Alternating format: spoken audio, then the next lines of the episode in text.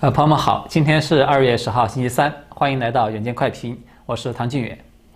呃，对于处在亚太区的朋友们来说呢，现在已经是除夕的凌晨了。那么，对于处在欧美区的朋友们呢，今天还是大年二十九。所以呢，在这个传统佳节即将到来的时候呢，我在这里先向各位朋友拜个年，恭祝各位流年行大运，阖家团圆，幸福安详。好的，我们就下面开始今天的话题了。今天呢，我们要先和大家来更新一下昨天弹劾案的一个进展。就在昨天下午呢，美国国会参议院呢是首先对弹劾川普案是否符合宪法这一点，他们进行了大概四个小时的辩论。之后呢，以五十六票同意、四十四票反对的表决的结果呢，认为参议院审理这个弹劾川普案它是符合宪法的。所以这个结果呢，它就使得弹劾审判得以继续的向前推进了。那么这一次的投票结果呢？它和上一次在一月二十六号啊，这个就弹劾是否违宪的一个动议投票，它是差不多的。上一次呢，有四十五名的这个共和党参议员，他们投票认为弹劾前总统呢是属于违宪的行为，有五名共和党的参议员呢倒戈了。那么在昨天的投票里面呢，除了这五个继续倒戈以外呢，另外还增加了一个新的人，他就是路易斯安那州的参议员，叫做比尔卡西迪的。这个卡西迪他为什么倒戈呢？他自己就声称说，他之所以改变想法呢，是因为众议院弹劾经理，也就是检控方了，他们在宪法问题上呢提出了非常好的论证。什么论证呢？民主党的弹劾经理啊，在演讲中啊，他们有播放了国会山事件当天的部分剪辑过的视频，而这个首席弹劾经理，也就是民主党的众议员，叫做杰米拉斯金的。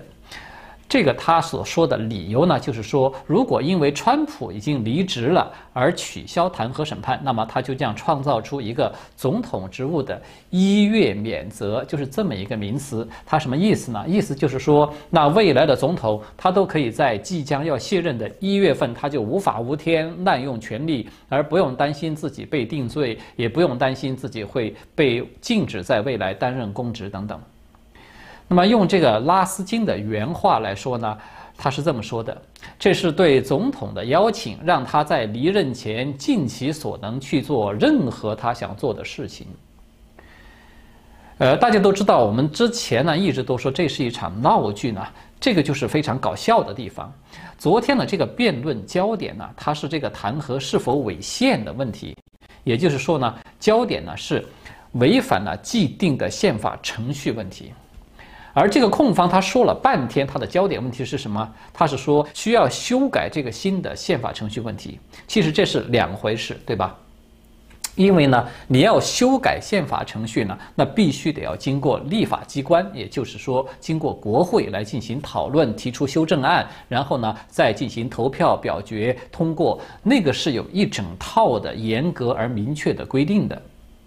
也就是说呢。即便你认为即将卸任的总统他可能存在着一月免责这样一个漏洞，那么这个是属于宪法的一个先天的缺陷了，有必要要堵上这个漏洞，这个是没问题的。但是你要修改宪法呢，是有规定的程序的，你要得按照那个程序去走就行了。你不能说，因为现在有一个漏洞，我们为了防止有人利用这个漏洞，那我们现在就找一个人来给他定罪。那么我这就相当于代替立法程程序了。宪法修正案的程序呢，它就可以直接的靠边站了，对吧？我们都知道啊，美国的宪法它是在一七八七年制定的。很多的条款呢，和现代社会的实际情况呢，它的差距已经是相当大了。所以呢，它需要修改啊，需要调整的地方是很多的。如果说大家都像民主党这么玩儿，就是只要哪个党派占了多数，我就直接的来修改宪法的规则，那不就等于已经废除了宪法修正案的程序了吗？所以呢，对川普弹劾的一个焦点呢，它一直都是程序不当的问题。同时呢，控方啊，他也明显的是在偷换概念。什么概念呢？谁说的将要卸任的总统，他就可以在一月份就无法无天的胡作非为的？其实，如果说他真的有涉嫌犯罪了，那么他卸任以后，他就是一个平民，自然有司法部在等着对他进行调查起诉，也有法院在等着他进行审判。也就是说呢，法院针对平民去审判。参议院针对着总统去审判，可以说是各司其职，并不存在真空地带。这个可以说是一个基本常识了，对吧？所以呢，拉斯金的这个指控呢，他只不过是从中共那儿学来的那种初级阶段的上纲上线。所谓的医院免责的问题呢，它实际上是个伪命题。当然。我们从另外一个角度上来讲呢，如果说某个将要卸任的总统，他真的在一月份有涉嫌从事了这个叛乱或者是暴动这样的行为，他有必要阻止这个人未来再度的参加总统竞选，那么国会议员他是可以根据宪法的第十四修正案第三款来提出这个议案的，然后呢，他再去再再到两院去进行表决。在两院都获得多数，他就可以通过了。也就是说呢，他并不是没有正常的途径可走的。可是为什么民主党他们不走这个正常的途径去定这个罪呢？原因很简单，要给川普啊从刑事违法的角度来判定说他犯有叛乱或者是暴动的罪名，那么这个刑事判决的门槛啊，它是非常高的，它高到了这实在可以说就是一个不可能完成的任务。所以呢，他们就只能够利用自己在两院占据多数的这种优势，用一种曲线操作、偷换概念来达成一种政治审判，达成事实上的阻止川普再次参加竞选的目的。呃，按照此前呢，就是两党的协商呢，在今天呢。呃，参议院是会继续进行这个弹劾的下一步的程序。那么，在大概两天的时间里面呢，就是控辩双方将分别获得十六个小时的时间来陈述自己的理由，就是说明为什么川普在国会山事件中煽动叛乱的罪名是成立或者是不成立。在此之后呢？参议员们就将会有共共总共是四个小时的时间向双方来进行提问，并且传召证人，然后再之后才是最终的那个投票来裁决这个罪名成立与否。好的，接下来呢，我们要讨论一下从昨天到今天啊连续被披露出来的两个消息。第一个呢是拜登向习近平悄悄地送了一份大礼，就是他允许孔子学院重返美国的校园。为什么我们说拜登他是悄悄送大礼呢？因为这个向中共下跪的举动啊，是他在一月二十六号他就已经做了，但是呢，居然一直都不为民众所知，一直到昨天啊，佛州的参议员就是叫做马可·卢比奥的这个人，可能大家都很熟悉了，他在推特上披露了这件事情，才引起了大众舆论的一个广泛的关注。那么卢比奥呢？他在推文中说呢，拜登啊已经悄悄地撤回了川普政府提出的，就是要求学校和大学披露他们与孔子学院合作关系的这个规定。而美国的新闻网站叫做“校园改革”的，它呢是引述了美国信息与监管事务办公室这个机构的记录呢，就是正式的这个消息。这个报道呢，他说，拜登在上任不足一个星期的一月二十六号就取消了川普针对着孔子学院的这个禁令，而美国的移民和海关执法局的发言人呢，也证实了该政策呢，它已经是被撤销了。拜登上台啊，基本上我觉得稍有理智的人，我们都会知道，他迟早是会与中共去把酒言欢的，对吧？但是废除对孔子学院的这个禁令呢，还是让人有点意外的，因为这个举动呢，它至少释放出来两重信号。第一个呢是相关的背景，就是拜登他是在一月二十六号悄悄地撤销了这个禁令，而在此之前有发生了什么事儿呢？拜登就职宣他的就职宣誓是刚刚结束的时候，中共就有公布了对美国诸多的前政府高官进行制裁，可以说是直接的打脸拜登，对吧？那么在二十三号的当天呢，中共又是史无前例的出动了十三架次的军机进入到台湾的这个西南空域去进行骚扰。到二十四号第二天呢，这个数字又被刷新了，就是成为一个创纪录的十五架次。这个对拜登来说可以说等于是两个耳光，所以呢，拜登的回应是什么呢？他不但没有立即的派遣军机或者是舰船在台海去做出一个相应的回应，反而是悄悄的撤销了对孔子学院的这个禁令。所以这一前一后的这个行动之连贯呢，它很难不让人联想到一个画面，什么画面呢？就是习近平这边晃了晃拳头，那边拜登立马就这一声跪送一份孔子学院的大礼就上来了。紧接着呢，习近平在二十五号的时候，他在达沃斯发表讲话，再次对拜登指点了一番江山。然后呢，拜登又是再一次这一声，立马呢又在二十七号更新了对部分中共军方公司的那个投资禁令，就是把这个禁令中啊对那些处在黑名单上的公司的这种限制限制措施呢，推迟到了五月份去实施。而我们刚才提到的第二个最新的消息呢？是就在今天刚刚被媒体报道出来的，就是川普他保护美国人数据安全的一个重重大的措施之一呢，就是那个海外版的抖音叫做 TikTok 的，对吧？它原本呢是决定将要被出售给甲骨文和沃尔玛的一个计划呢，它现在已经被拜登政府下令是无限期的搁置了。尽管呢，拜登政府声称说这是为了要全面的重新评估这个 TikTok 对美国国家安全的威胁，但是也有知情人在透露说，可能的解决方案呢，它是包括使用这个受信任的第三方来管理 TikTok 的数据。但是一个确定的事实是，TikTok 呢，它已经不再面临着被出售的这种威胁了。那么在这里呢，我也要提醒大家注意一个背景啊。就是中共外交系统最高官员杨洁篪，他不是几天前才刚刚与拜登政府的国务卿布林肯有进行了通话吗？而杨洁篪呢，在这次这个通话中，可以说是态度强硬的要求，要求美方纠正一段时期以来的错误。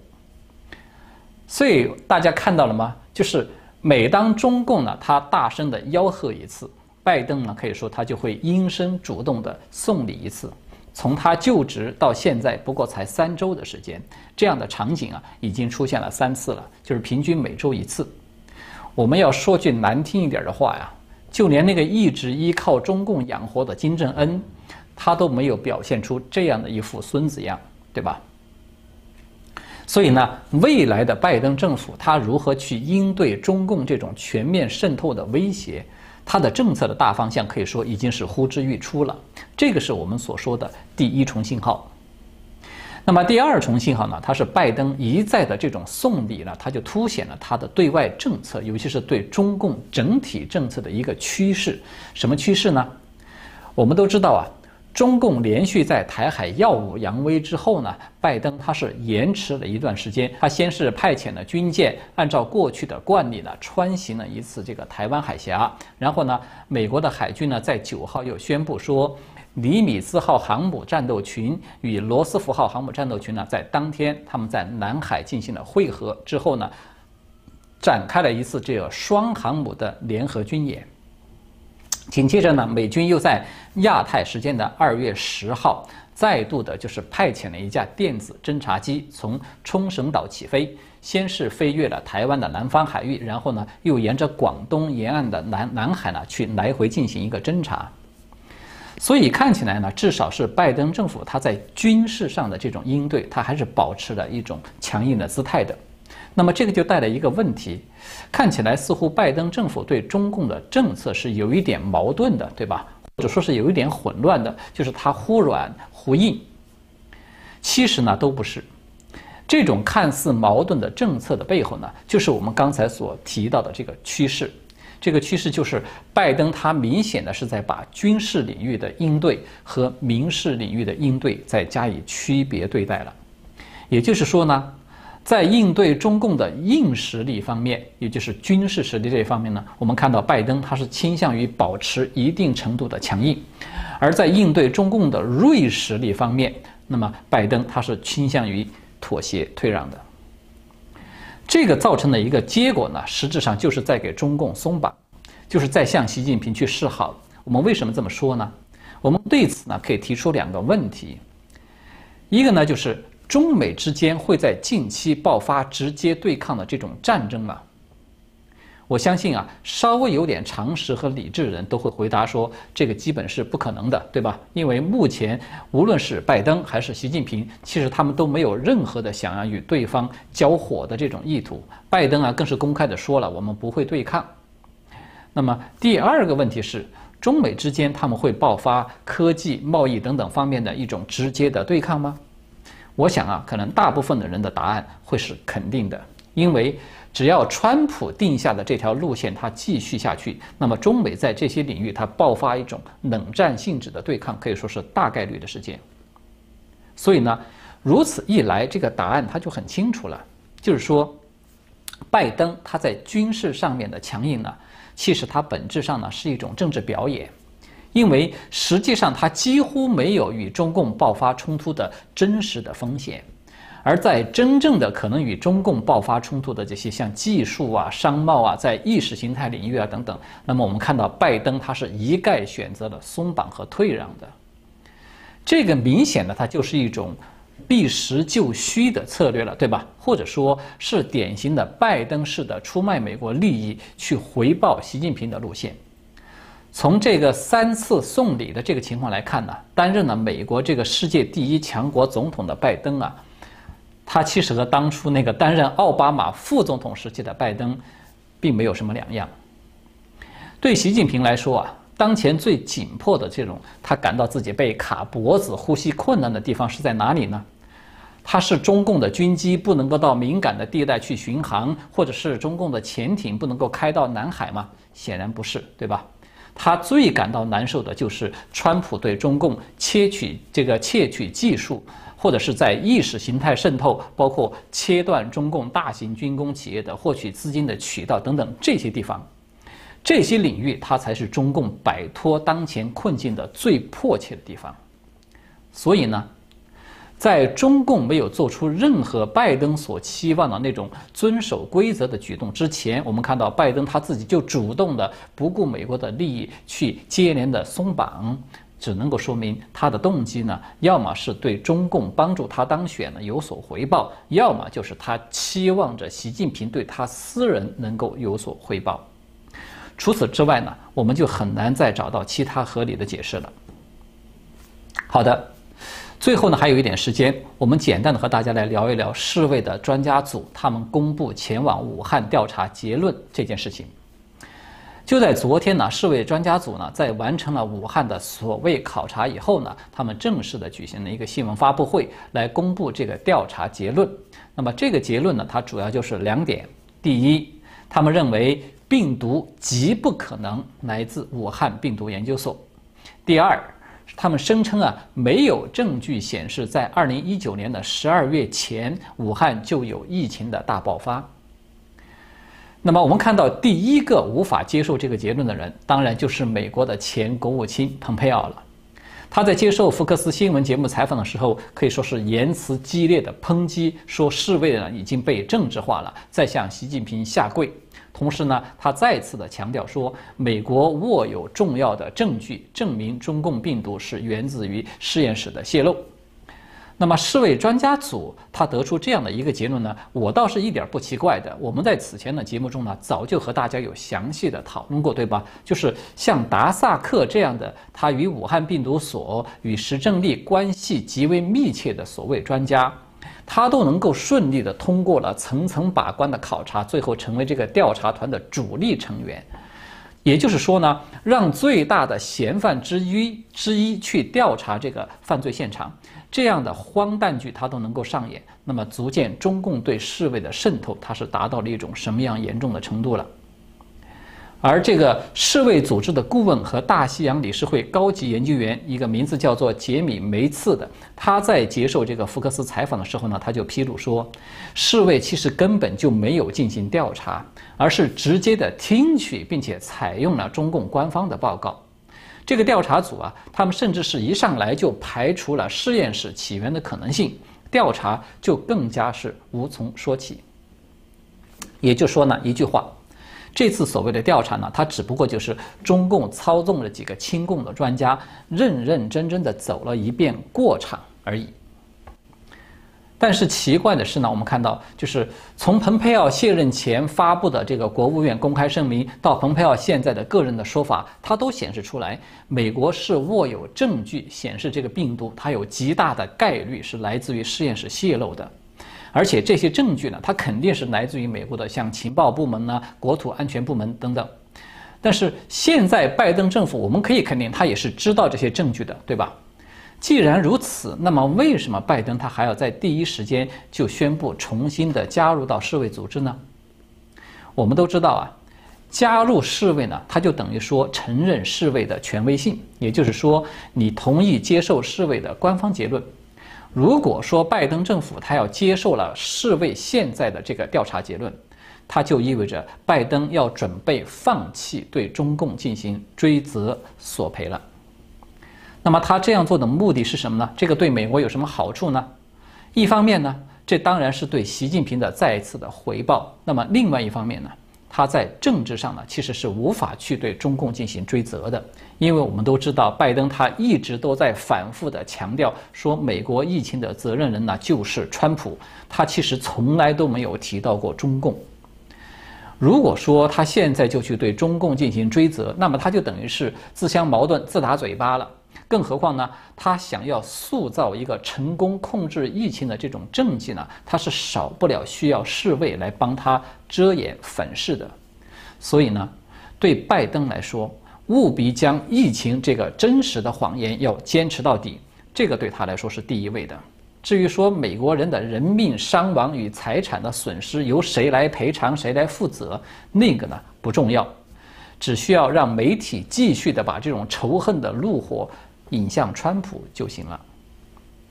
好的，今天呢我们就讨论到这里。在节目的最后呢，再次提醒一下大家，喜爱远见快评的朋友们呢，务必留下你的 email。这样的话，不管我们未来搬迁到哪个平台，或者有什么变化呢，我们都来得及跟你取得联系，找到你。谢谢大家的观看，我们明天再见。